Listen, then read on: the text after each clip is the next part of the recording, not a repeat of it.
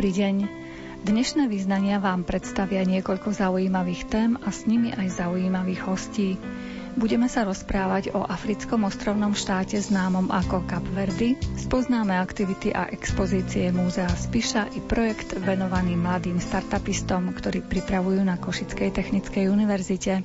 K mikrofónu pozveme aj zástupcu Československej cirkvi Husickej, aby sme spoznali jej aktivity a ciele. Reláciu pripravili hudobný redaktor Jakub Akurátny, majster zvuku Jaroslav Fabián a redaktorka Mária Čigášová. Nech sa vám dobre počúva. Márne sa skrývaš za krajinou V tom nepozná slov. Splátna sa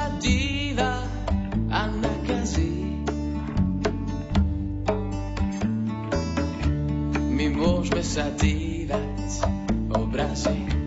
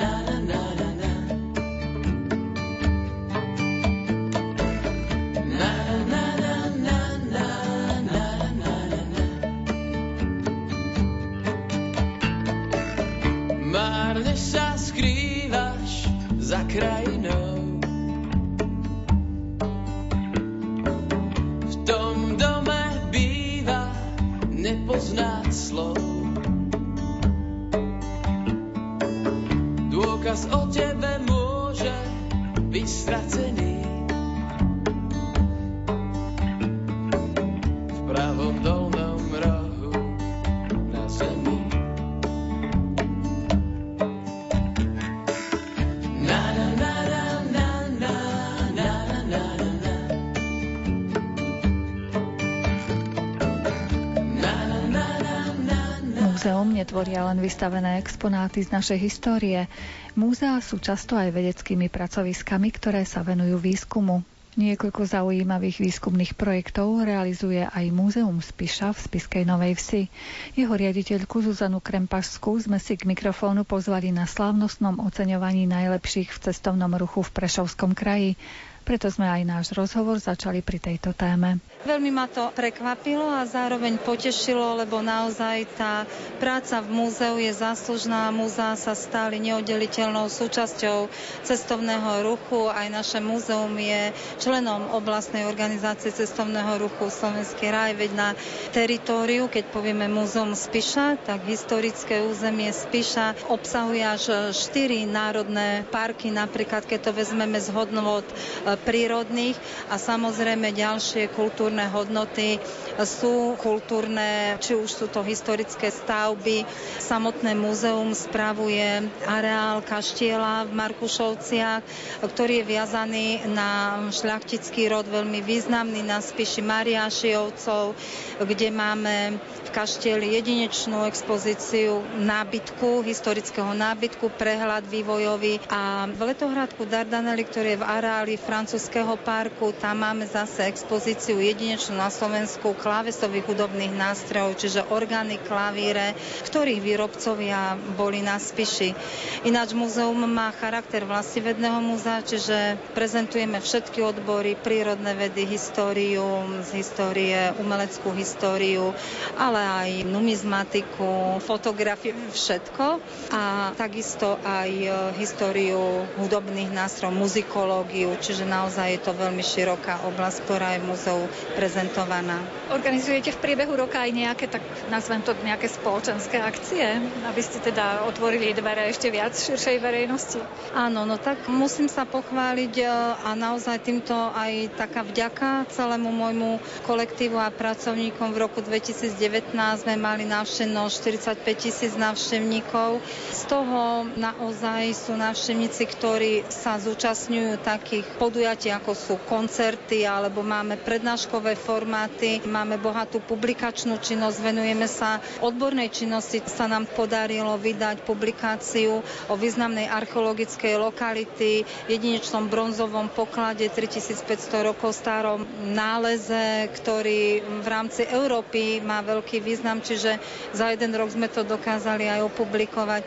Takže naozaj tá práca muzeálna je taká mravčia a skladá sa z veľkej časti z takých oblastí, ktorú verejnosť nevníma. Vníma nás skôr ako tú prezentačnú časť našu, ale múzea, veď Andrej Kmeď, zakladateľ Slovenského muzejníctva, múzea boli zriadené ako inštitúcie, ako pamäť národa, ktorá sa má starať o zachovanie tej stopy dokladov o vývoji spoločnosti, o vývoji prírody a naozaj možno aj za to som dostala toto ocenenie, pretože v múzeu pracujem 36 rokov a som profesiou geológ paleontológ a posledných 10 rokov vediem organizáciu, takže naozaj prešla som si teda úplne od spodku všetkým a na konci toho celého procesu je ten návštevník, je ten človek, ktorému my odovzdávame či už tie vedomosti alebo skúsenosti, alebo prezentujeme trojrozmerné predmety vo forme zbierok a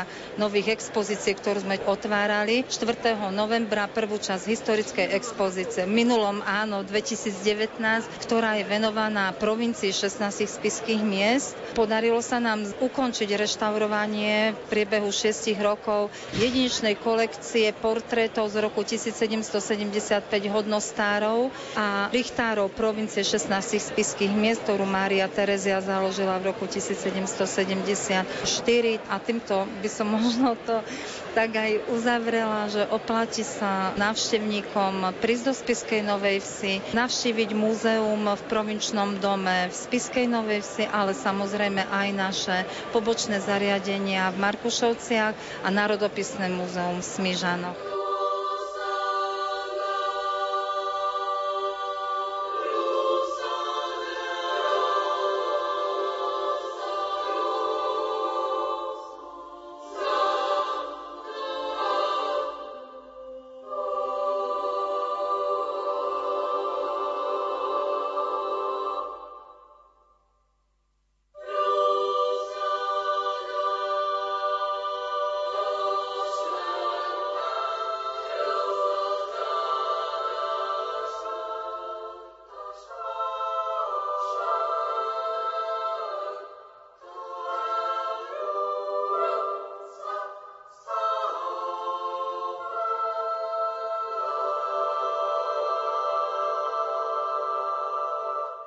Celé múzeum má oddelenia spoločenskovedné, prírodovedné, kde sú jednotlivé odbory zastúpené. Na prírodovednom je to geológia, zoológia, botanika, na historickom odbore je to staršia história, muzikológia. Vlastne každý tento odborný pracovník, ktorých je 12 múzeu, pracuje na vedecko-výskumnej činnosti. Historici je to archív. Napríklad teraz historici sa venujú menšinám a z výskumu Rusín Rusinov. Na Spiši vznikne výstava, žiadali sme peniaze z Fondu na podporu umenia.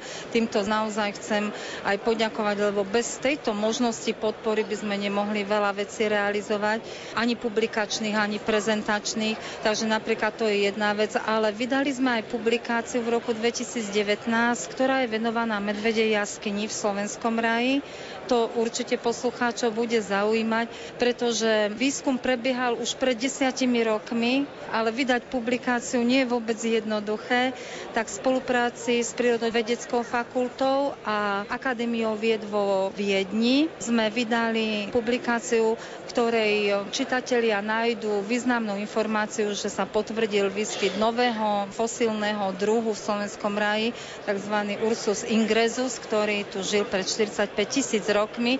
Doteraz bolo známe, že najstarší medvedia skiny tu žil pred 15 tisíc rokmi, čiže naozaj tým 20 vedcov z Nemecka, Rakúska a zo Slovenska tri roky skúmali túto jaskyňu a čo pre muzeum je dôležité, že všetok materiál bol odborne spracovaný, ošetrený a je deponovaný v zbierkovom fonde Paleontologickom múzea Spiša v Spiskej Novej Vsi. Takže aj o tom je tá muzeálna práca, zachovávať tie doklady, ošetrovať zbierky, starať sa o ich ochranu. Čiže toto ma veľmi ako geológa veľmi potešilo, že múzeum sa malými krôčkami zaraďuje medzi vlastne vedecké inštitúcie, aj keď nemáme akreditáciu vedeckého pracoviska, tento rok sme boli naozaj veľmi úspešne, za čo úprimne ďakujem svojim pracovníkom.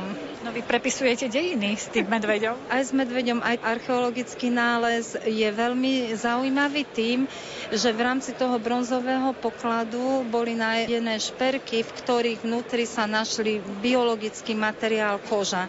A tým práve toto bolo vynimočné, že vedeli už determinovať, o čo asi ide. Doteraz boli pochybnosti, na čo asi to ľudia používali. Takže určite o tom je tá muzeálna práca, v tom je nádherná, preto sa oplatí aj nie vždy v ľahkých podmienkach, či už pracovných, finančných ostať v múzeu, že to je taká spätná väzba, ktorá vám dáva zmysel znova ísť, skúmať, hľadať a prezentovať, odozdávať tie svoje vedomosti ľuďom. Ste spomínali, že tú publikáciu z výskumu ste vydali v spolupráci s Viedňou. Je to bežná prax, že spolupracujete aj so zahraničnými partnermi? Nie je to bežná prax, lebo ten výskum, ktorý sa konal v roku 2007 až 2009, bol práve financovaný z projektov APV Vega ako tých, ktoré dávajú ministerstvo školstva vysokým školám, ale vďaka tomu, že máme naozaj spoluprácu dlhoročnú, niekoľko desiatok rokov práve s pracovníkmi odbornými z vysokých škôl, musím spomenúť profesora už Martina Sabola z prírodovedeckého Vedeckej fakulty z katedry paleontológie. Takže vzniká takáto spolupráca, ktorá je prepojená a hľadáme možnosti, ako naozaj e, dotiahnuť tieto veci do konca, lebo jak e, bratia Češi vravia, co je psáno, to je dáno. Na to sa už nezabudne, takže určite do budúcna radím aj svojim kolegom, že dôležité je zúčastňovať sa konferencií, komunikovať s kolegami, hľadať možnosti, lebo to je to, čo posunie ďalej aj múzeum, ale aj toho samotného pracovníka.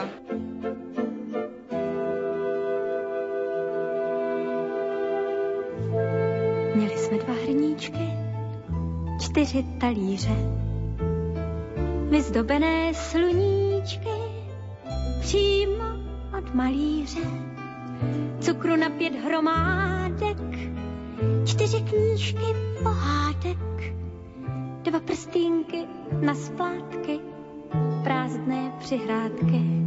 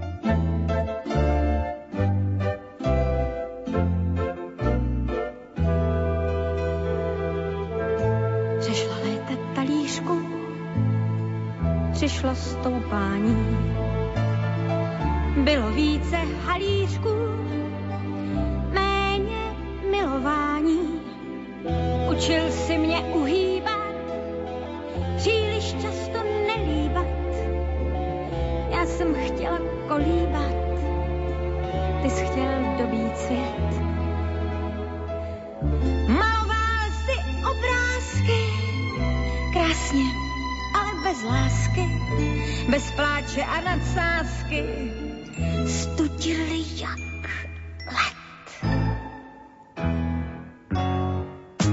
Krásné auto v garáži, přepichový byt, dovolené na pláži, touha mít a dobít lůžko v bílém ampíru, všechny šaty na míru, úspěch výšky pamiru, dobře jíst a pít.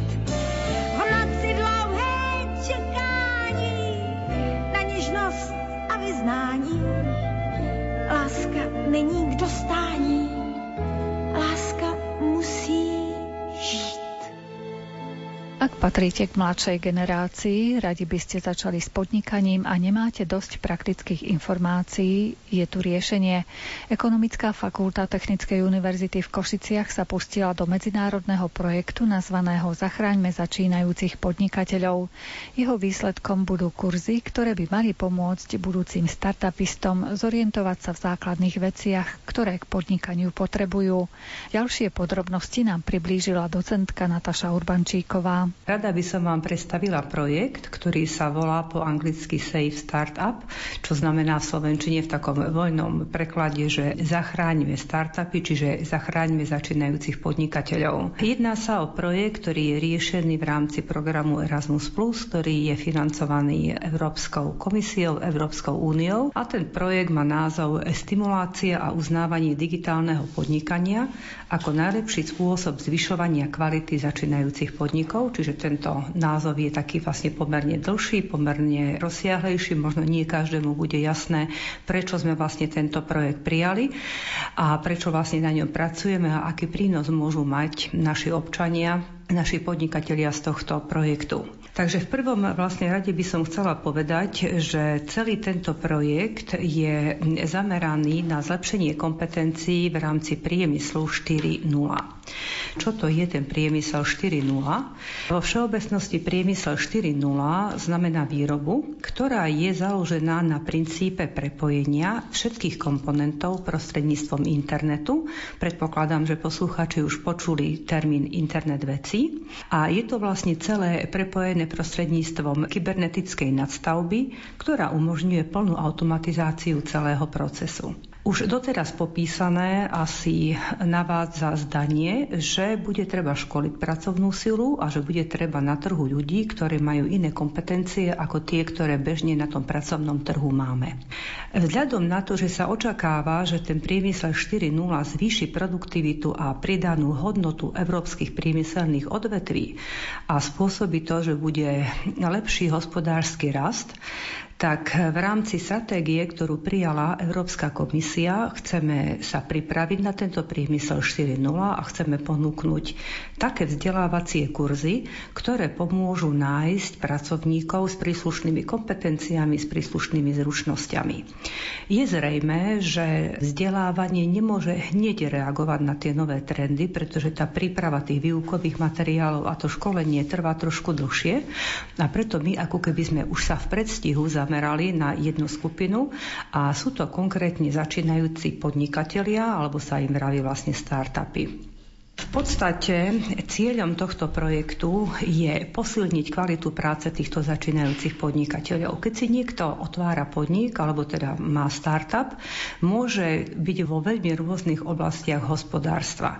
To znamená, môže to byť niekto, kto napríklad skončil ekonómiu a manažment a ten vie niektoré oblasti fungovania podniku, alebo to môže byť niekto, kto vlastne pracuje v oblasti strojárstva, elektrotechniky a tam už tie zručnosti vedomosti, ktoré sa týkajú riadenia podniku, nemusia byť na takej úrovni, ako by si možno tento začínajúci podnikateľ prijal.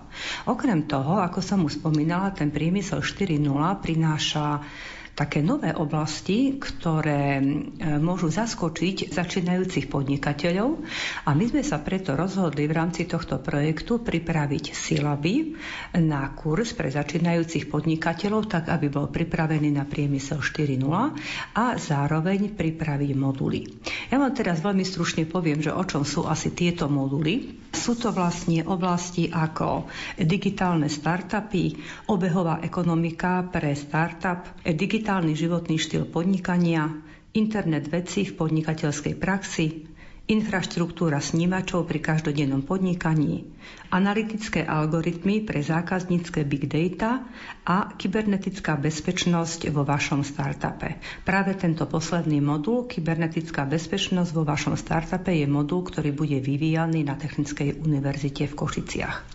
Projekty ako také a vlastne Erasmus Plus projekty patria pod tzv. strategické partnerstva a už ten samotný názov nám povie, že ide o zoskupenie viacerých partnerov z viacerých štátov.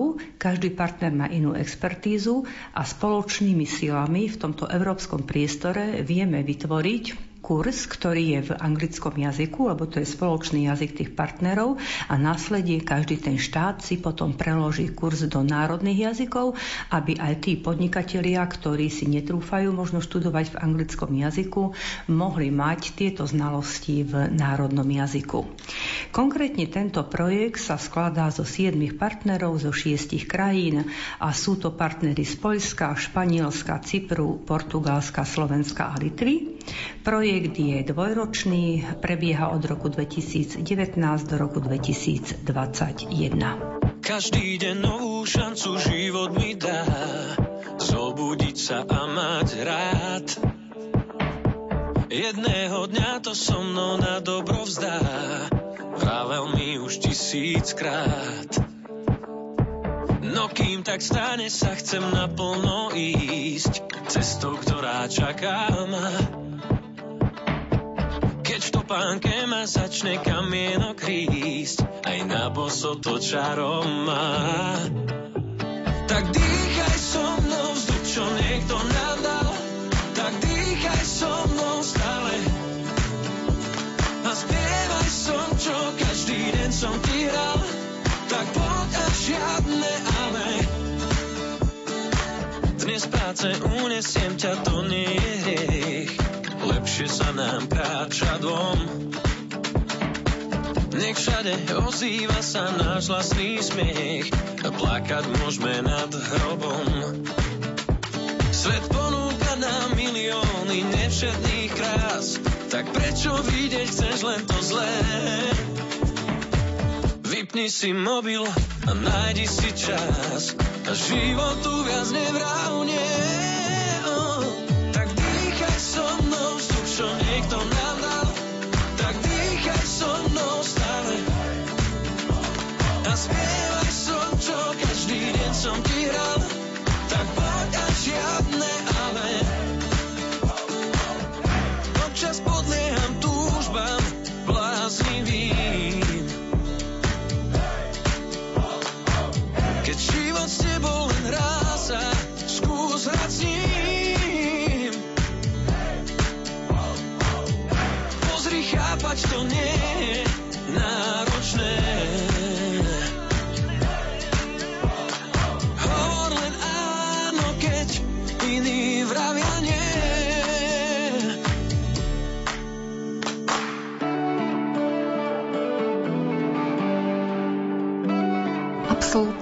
výstupom tohto projektu bude čo konkrétne? Ako som už spomínala, najpodstatnejším výstupom je práve to, že pripravíme 7 modulov, ktoré sú veľmi rôznorodé a každý ten podnikateľ si bude môcť vybrať modul, ktorý nevie. Je zrejme, že keď niekto skončil napríklad fakultu elektrotechniky a informatiky, asi vie niečo o kybernetickej bezpečnosti, ale možno nevie nič o obehovej ekonomike alebo o tých znalostiach, ktoré sú v iných moduloch.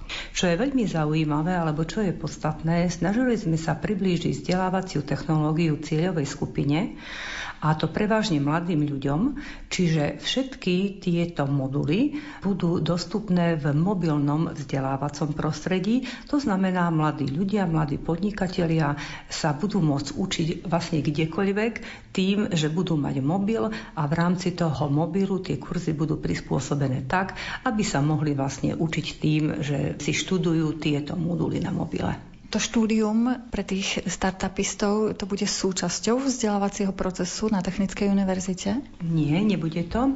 Nám ide práve o to, aby tá cieľová skupina neboli iba vysokoškoláci, pretože je veľa mladých ľudí, ktorí chcú začať podniky. Niektorí možno majú vysokoškolské vzdelanie, niektorí nemajú vysokoškolské vzdelanie. Čiže práve našim cieľom je poskytnúť im úplné základy. To znamená, nie je to pre niekoho, kto napríklad končil už spomínanú fakultu elektrotechniky a informatiky.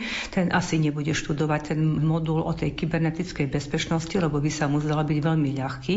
Ale možno práve ten začínajúci podnikateľ nič nevie o obehovej ekonomike a práve to bude modul, ktorý bude pre neho zaujímavý. Čiže tieto moduly sú skôr taká základná úroveň, úplne základné znalosti, ktoré ten začínajúci podnikateľ, ktorý temer nikdy nemá čas na to, aby mohol dlhšie študovať, keďže rozbieha podnik, aby sa naučil takou ľahkou formou, prístupnou formou tie úplné základy, čo potrebuje vedieť pri zakladaní podniku. My veríme, že pokiaľ bude potrebovať rozsiahlejšie znalosti, je si ich v stave už nájsť sám alebo sa prihlásiť na nejaké iné kurzy vzdelávania. Prípadní záujemcovia, kde sa budú môcť prihlásiť, kde budú môcť prejaviť svoj záujem o toto vzdelávanie v moduloch? My propagujeme náš projekt na webovej stránke. Takisto už sme mali nejaké nejaké informácie v časopise Haloteu, čo je vlastne žurnál, ktorý vydáva Technická univerzita. A takisto máme letáky, kde je táto web stránka uvedená. To znamená, najlepšie je ísť na web stránku, nájsť si vlastne konkrétnu ponuku a prihlásiť sa na tento kurz. Kedy asi odhadujete, že ten kurz by mohol byť už k dispozícii záujemcom? Kurz bude v anglickom jazyku, predpokladáme niekedy v januári v roku 2021, ale ako každý kurz, ktorý sa robí v medzinárodnom partnerstve, tento kurz bude najprv odskúšaný na skúšobnej vzorke v anglickom jazyku a následne sa zohľadňa pripomienky tých, ktorí prešli pilotným behom. Kurz sa upraví na finálnu verziu a potom sa preloží do národných jazykov jazykov. Táto fáza je obzvlášť dôležitá aj kvôli tomu, že napríklad riešime tam aj niektoré legislatívne veci a podobne, ktoré samozrejme nie každý členský štát Európskej únie má rovnaké. Čiže my nielenže preložíme tieto kurzy do slovenského jazyka, ale my ich aj upravíme na naše národné podmienky. Čiže očakávame, že ten kurz bude dostupný niekedy v lete v roku 2021 už v slovenskom jazyku. Ak sa začínajúci podnikatelia rozhodnú využiť niektorý z týchto vašich modulov pre svoje ďalšie vzdelávanie, majú rátať s tým, že ich to bude stáť nejaký poplatok, nejaké financie? Európska únia veľmi vychádza v ústrety svojim obyvateľom a veľmi sa snaží o to, aby všetky výstupy, ktoré sú hradené z Európskej únie alebo z peňazí Európskej únie, boli čo najširšie prístupné každému, kto o to prejaví záujem. Čiže v podstate každý výstup v projekte bude ako otvorený vzdelávací zdroj a bude prístupný každému. Iná otázka je, pokiaľ je už konkrétny kurz, pokiaľ je tam nejaký tutor, lektor, sú tam nejaké zadania vzdelávania a podobne, tak vtedy je možné, že tento kurz bude prebiehať za úhradu, ale pokiaľ záujemca má záujem o samoštúdium a podobne, tak všetky výstupy európskych projektov vzdelávacích musia byť voľne prístupné európskej verejnosti. Vravia, že človek je len prach. Horčičné zrnko na váha že vo svete sa ľahko stratí, spletí ciest riek a trati. Že je mravcom vo vesmíre, stačí, keď v to uveríme. Máme naviac, než sa hlása, viera ta vrchy prenáša. 6 miliard ľudí, celá sieť, každý má svoj svet.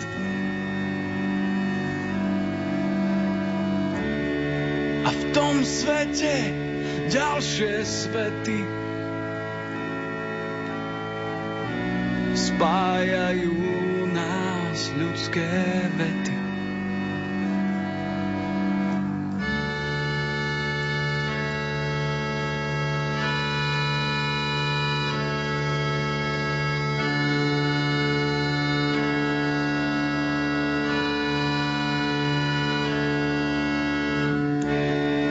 Vravia, že človek je len prach. Horčičné zrnko na váhach. Že vo svete sa ľahko stratí, spletí ciest riek a tratí. Že je mravcom vo vesmíre, Stačí, keď v to uveríme. Máme naviac, než sa hlása. Viera tá vrchy prenáša. 6 miliárd ľudí celá sieť každý má svoj svet.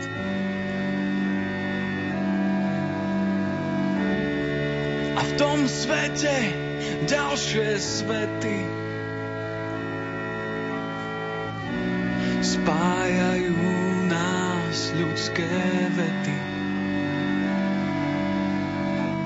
Kým sú tu tí, čo ich vyslovia, budú vždy mami, budú otcovia. Láska v srdciach nájde dom, yeah. Človek človeku domovom.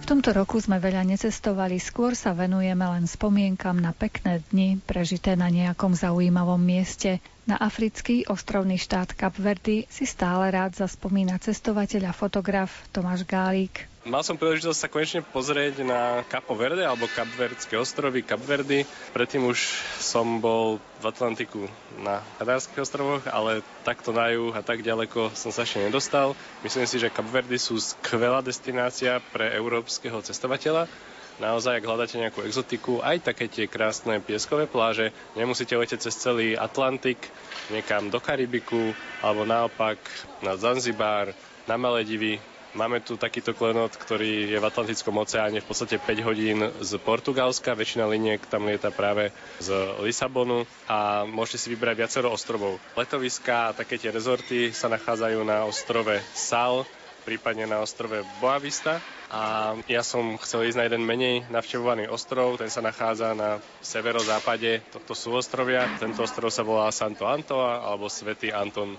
Na rozdiel od ostatných ostrovov, tento ostrov je naozaj krásne zelený, teda aspoň na tej severnej strane. Je to v podstate najviac zelený ostrov, tie ostatné naozaj pôsobia vypriahnuto tak púšte, skaly, piesok a tento ostrov vďaka Atlantiku aj vďaka hmle, ktorá sa tu stále drží, tak je veľmi úrodný. Stretnete sa tu s rôznymi plantážami, miestni obyvateľia tu žijú ešte takým tým tradičným životom. Samozrejme, tento ostrov je predkaný cestami, kde sa autom dostanete. Stačí vám aj nejaké obyčajné auto, ale 4x4 vám určite odporúčam, pretože pojete aj do kopcov vo výške 1500 metrov kde je zima. Najjednoduchší spôsob, ako sa môžete dostať na ostrov Santo Antoa, je priamy let napríklad z Lisabonu na ostrov São Vicente. Z ostrova São Vicente pôjdete loďou si tak hodinu a dostanete sa na Santo Antoa. Zaujímavosťou bolo, že už pri tejto plavbe som bol pripravený na to, že tá plavba bude veľmi nepokojná, že sú vysoké vlny, v oceáne a naozaj posledka to bola pripravená, automaticky aj cestou tam, aj cestou späť rozdávali čierne igeletové sačky a ľudia sa s radosťou dobrovoľne k ním hlásili. Naozaj boli takéto obrovské vlny? Naozaj, tie vlny boli veľké, tá loď bola veľká, bol to v podstate trajekt, ale i tak, aj keď tam bolo pár autobusov a možno stovka aut, tak tá loď sa kýmasala zo strany na stranu Viem si predstaviť aj jednoduchšiu plavbu niekde na jazere s veslami a bol by som spokojnejší. Ale keď absolvujete túto plavbu, dostanete sa na krásny ostrov, ste prídete do prístavu v meste Porto Novo, to je také najväčšie mesto na ostrove, také hlavné mesto a potom je už na vás. Či idete na juh alebo na ten sever, ktorý bol pre mňa veľmi zaujímavý. Išiel som aj s tým plánom, že si tam zaplávem, čo som aj spravil, ale na Santo Antoa sa hlavne chodí za turistikou Môžete tými jednotlivými dolinami chodiť sem a tam.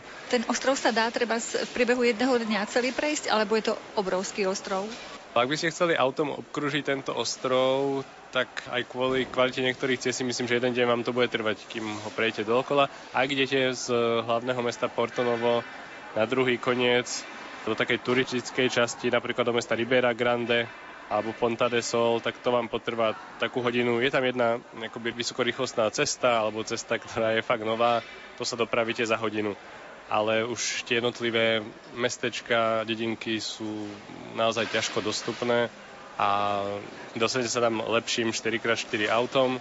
Miestni ľudia, ktorí žijú aj v niektorých dedinkách na úpetí týchto útesov alebo kopcov v dolinách, tak tí ešte aj keď dopestujú nejakú svoju úrodu, tak to nosia buď na hlave, alebo na nejakom somárikovi, oslíkovi.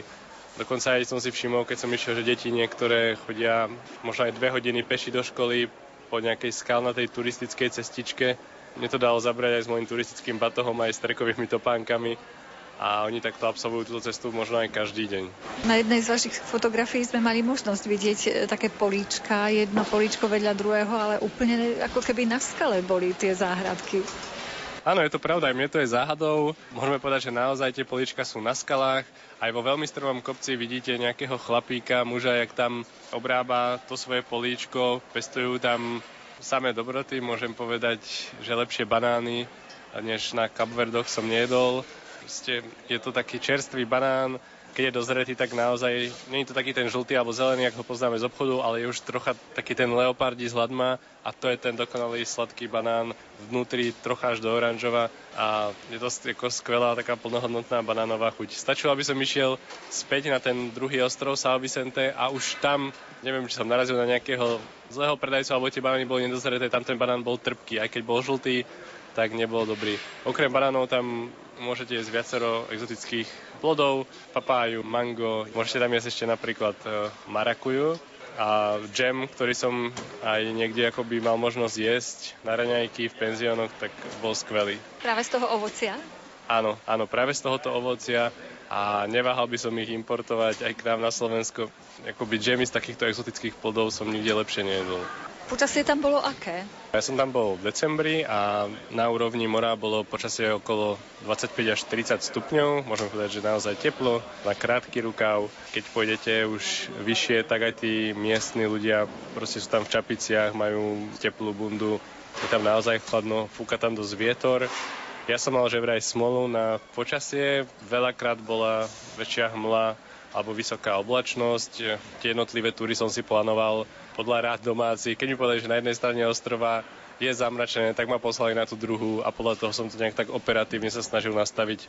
Verím tomu, že keby sa vrátim, tak sa mi podarí spraviť ešte krajšie fotografie, než s nejakým zatiahnutým šedým nebom na pozadí. Každý deň, každú noc snívam len o tom, kde chcel by som byť tisícky míl od domova na ostrove pod palmou sa skryť každý deň Každú noc snívam si ten svoj naivný sen. Dúfam, že nič ma nezobudí. Ja v tom mori snov na veky kúpať sa chcem. Chcem počítať vlny, počuť morate. Na pláži v bare uhasiť smet. Do každej zátoky prepádlovať. Čo viac ja môžem si priať len tak si hrať na ukulele od pondelka až do nedele. Život by bol dokonalý, verím, že raz sa mi to podarí.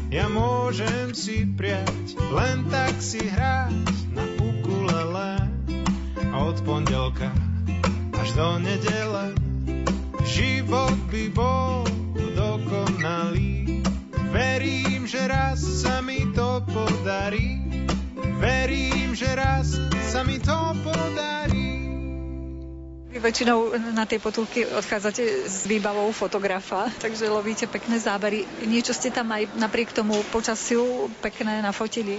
Áno, mal som možnosť byť aj v jednej akoby doline, možno z internetu alebo z nejakých turistických sprievodcov, magazínov alebo katalógov cestaviek e, by ste poznali nejaký záber typu jednej otvorenej obrovskej doliny s políčkami a cestičkami. Buď to bude, že by dolina Ribera Grande alebo Ribera de Paul. A to sú naozaj krásne doliny, kde vlastne už z hora vidíte celé pohorie, cestičky do všetkých dediniek až niekde ďaleko v pozadí more. Mne sa tam podarilo v celku pekne vyfotiť jednu z dolín proti svetle pri západe slnka a práve tam som si uvedomil, koľko tých dolín sa tam nachádza a aké je to členité prostredie. Pri kontakte s ľuďmi, akí boli? Sú pripravení na turistov alebo ako reagujú, keď tam vidia cudzincov? Môžem povedať, že práve ostrov Santo Anto je v tomto ohľade skvelý. Turistov tam moc nie je, miestni ľudia sa radi zoznámia s vami, sú naozaj milí, príjemní, pohostinní, Cítil som sa tam skvelé, napríklad z arabského sveta alebo napríklad z Maroka som zvyknutý na veľa takých tých predajcov polučných, takých tých hustlerov, ktorí sa vám snažia čokoľvek predať, povedia, že cena je trikrát vyššia, musíte trocha vyjednávať a dohodnúť sa na tene. Tu to nebolo potrebné. Naozaj, keď som povedal, že idem z bodu A do bodu E, išiel som e, v podstate takým buď menším mikrobusom alebo nejakým 4x4 autom. Oni to volajú, že kolektívo. Predu je vodič, sedí sa vzadu na korbe, a keď sa ľudia nazbierajú, že ich je dostatok, tak to auto ide. Medzi tým som si ešte všimol, že niekto si asi prepravu objednal dopredu, takže sme spravili akoby dve také malé okruhy v tej jednej dedinke a až potom sme vyrazili ďalej. Sa pružne prispôsobujú požiadavkám cestujúcich.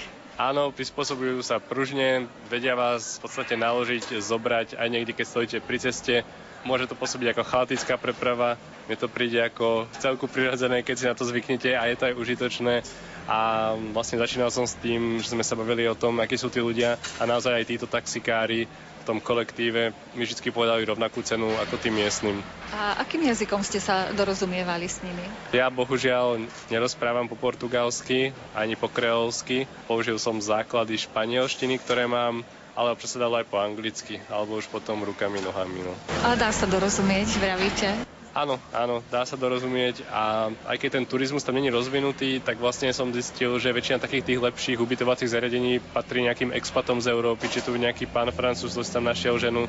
A ja som tam býval nedaleko Kráterakova, tam býval jeden Francúz, tam mal vlastne takú krásnu vilku pre hostí s výhľadom na celú dolinu a vlastne vždy sa nám skvelé o nás postarali, práve tam som jedol tie skvelé džemy.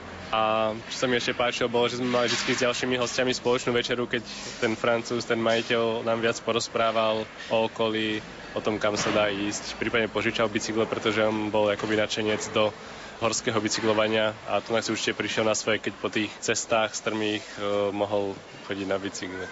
Už ste spomenuli výborné banány, výborný džem. Čo ešte ste tam ochutnali na tom ostrove? Čo sa týka stravy, určite, keď budete niekde na pobreží, neodolajte miestnym rybám, vedia vám ich e, skvele pripraviť. Na raňajky e, je obľúbené jedlo kačupa. Jedná sa o takú akoby zmes cizerný, máte tam ešte vajíčko, väčšinou 4 plátky klobásy a je to skvelé jedlo, ktorým budete zasytení na zbytok dňa. Zopakovali by ste si tento výlet na tento ostrov? Alebo chcete skúsiť nejaké okolo ostrovy? Na ostrov Santo Anto by som sa určite vrátil, pretože som ho nepreskúmal celý. Bol som aj ešte s dvoma ďalšími cestovateľmi v južnej časti, keď sme si požičali auto. Prešli sme aj túto vypriahnutú časť, ale ešte nám stále zostáva pár dolín, ktorý by sme radi prešli. A určite rád preskúmam ďalšie ostrovy, ale na Santo Antoa sa určite vrátim, pretože tento ostrov som si naozaj zamiloval. Ako sa tak pozerám na vaše fotografie, aby som pri prilete aj mala celkom obavy, že či teda pristane na tej správnej pristávacej ceste, lebo samé hory tu vidím, skaly na tom ostrove. Áno, vyzerajú tieto ostrovy veľmi hornato a môžem povedať dokonca, že na ostrove Santo Antoine nie je letisko z toho dôvodu, že je to tam veľmi nebezpečné. Tam to letisko bolo, aj tam je doteraz, ale zavreté. Takže letisko v meste Ponta de Sol je uzavreté, nájdete tam len e, v podstate väžu a nejaké ohradené letisko, ktoré už nefunguje z toho dôvodu, že naozaj tam boli veľmi nejaké silné prúdy alebo vietor a stalo sa tam aj pár tragických havárií, preto to letisko zavreli. Čiže preto ste išli tou loďou vlastne áno. s tými obrovskými vlnami. Áno, áno. Vlastne teraz je to jediná možnosť, ak sa sem prepraviť. Letíte na ostrov São Vicente až potom tou loďou, ktorá je tiež zažitková plavba sama o sebe. Ako si tak pozeráme vaše fotografie, Vidím, že tu vám čašnička rovno celú tabuľu priniesla. Áno, ja som bol vlastne ešte s jednými známymi v reštaurácii, došiel som trocha neskôr, som sa k ním pridal, oni už jedli. Poprosil som čašničku, aby mi priniesla jedaný lístok a ona naozaj prišla, zvesila tabulu z dverí a došla s vysokou tabulou s jednotlivými jedlami, ktoré v ten deň ponúkajú. Toto je ich jedálny lístok. Áno, toto je ich jedálny lístok. Má meter a pol krát meter. Hej, jeden a pol krát meter minimálne, áno. Nasceu um dia quando o vento mal volia e o céu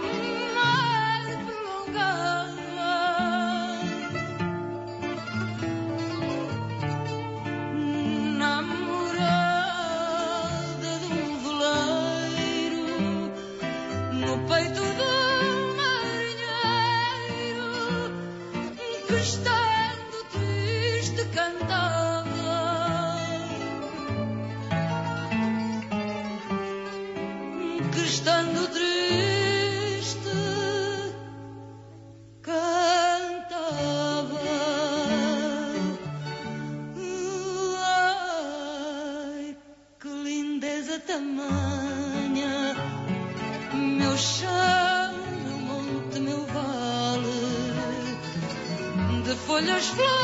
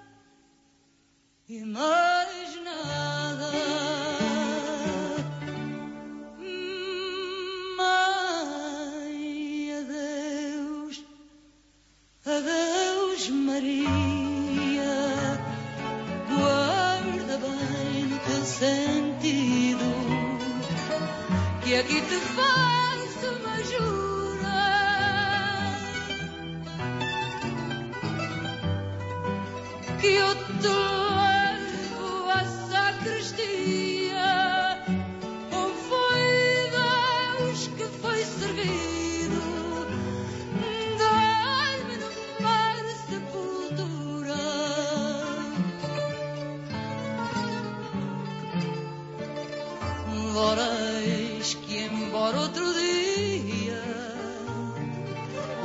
juventud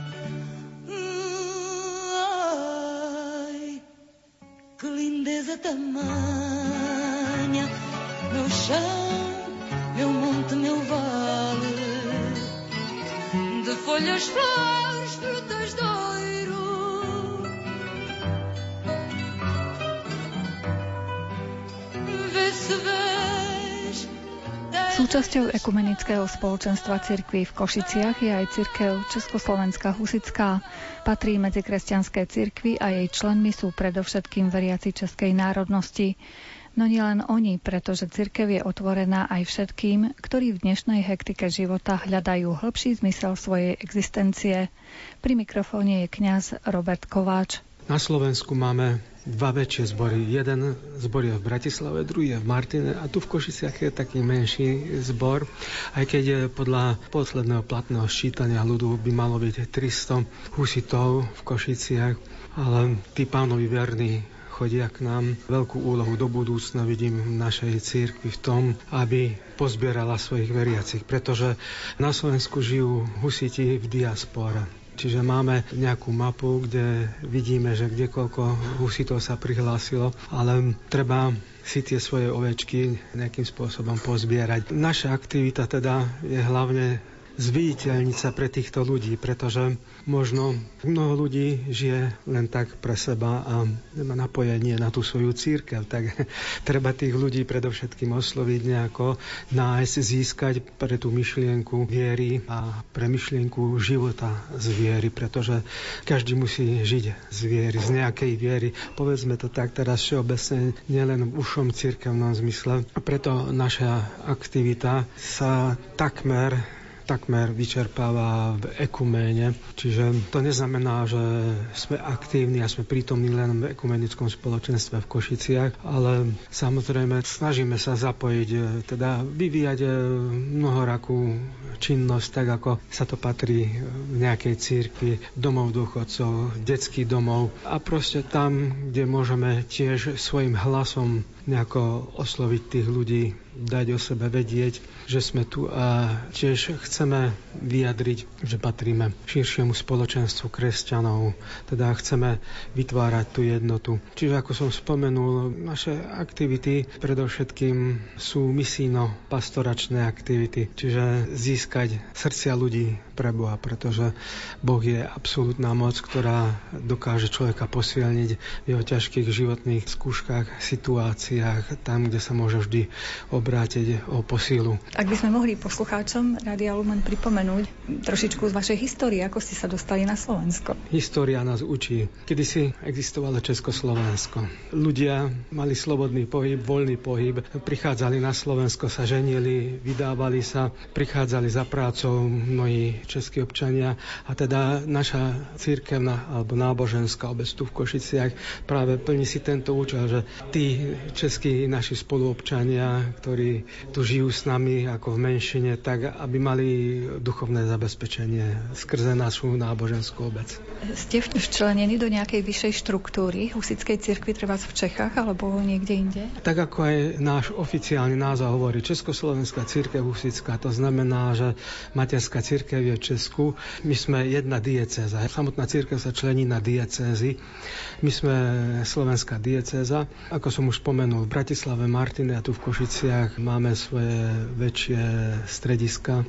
Takže patríme k Českej církvi, ale my sme ekumenicky otvorení. To znamená, že naše misijné pôsobenie znamená, že sú vítaní aj takí nerozhodní ľudia, ktorí sa rozhodujú pre vieru a podávame pomocnú ruku na základe slobodného rozhodnutia, zodpovedného uváženia, že sa rozhodujem pre vieru a uvedomujeme si, že aj huzitizmus je reformačný smer, ktorý vznikol v histórii a tiež ponúka určitý typ myslenia, pretože nie náhodou je Košiciach 9 církví. To o niečom svedčí, že proste my ľudia sme názorovo rôzne zameraní, takže aj my ponúkame určitý typ viery. To neznamená, že to nie, nie je kresťanská viera, to je veľmi úzko vzatá kresťanská viera, ale je to typ myslenia, typ histórie. Kto to cíti, že je to blízke k nemu, tak samozrejme snažíme sa ekumenicky oslovovať tých ľudí, ktorí hľadajú svoje duchovné naplnenie, duchovné uplatnenie. Preto oslovujeme každého. Tuto v Košiciach máte svoje priestory, kde môžete mať teda tie svoje bohoslužby. Máme tu modlitebňu a s veľkou láskou očakáme každého, každý je vítaný. Samozrejme, mal som aj ja telefonáty, pretože v tom dome, kde my sídlime, tam sú aj iné inštitúcie. Sú tam aj lekári napríklad a keď prichádzajú k lekárom, tak vidia našu informačnú tabulu. A boli prípady, keď e, niekto tam prišiel a zatelefonoval, že sa chce porozprávať alebo potrebuje nejakú pomoc. Čiže takýmto spôsobom my sme otvorení pre každého, kto potrebuje v nejakej kritickej chvíle svojho života podržať. A takýmto spôsobom svedčiť o tom, čo vlastne predstavujeme, tú kresťanskú vieru Ježiša Krista. Československá cirkev Husická je už roky rokúce súčasťou Košickej ekumény. Čím vás práve to bratstvo s ďalšími cirkvami obohacuje? Áno, rozhodne učíme sa od seba navzájom. Navzájom sa učíme chápať jeden druhého. A to je vlastne zmyslom, lebo kedysi boli také protivé protivenstva, jeden druhého nechápali. Moja babka ešte spomína na také časy, že sa nesmelo ísť jeden druhému do kostola, áno, že to proste bolo tabu. Ale si myslím, že žijeme v takom čase, keď tá demokracia sa neuplatňuje len e, v občianskom živote, ale pôvodne je vlastne aj biblickému mysleniu, že proste to kresťanstvo bolo rôznorodé aj pri koreňoch svojho vzniku. A si myslím, že práve ekumena sa na navracia k tomuto veľmi zdravému koreňu, keď vieme o tom, že sú rôzne typy kresťanov. Predsa tvoríme jednotu, sme jedno, aj keď je jednota v tej rôznorodosti. Je to navzájom to pochopenie, vnímanie, spolupráca, porozumenie jeden druhému. A vieme sa navzájom tolerovať a nie v poslednom prípade spomínam lásku. Kresťanstvo bez lásky, to je o ničom, aj Biblia hovorí. Viera bez lásky je ničím. Takže toto sa uplatňuje v znásobenej miere v ekumene, že sa pochopíme a v láske sa príjmame.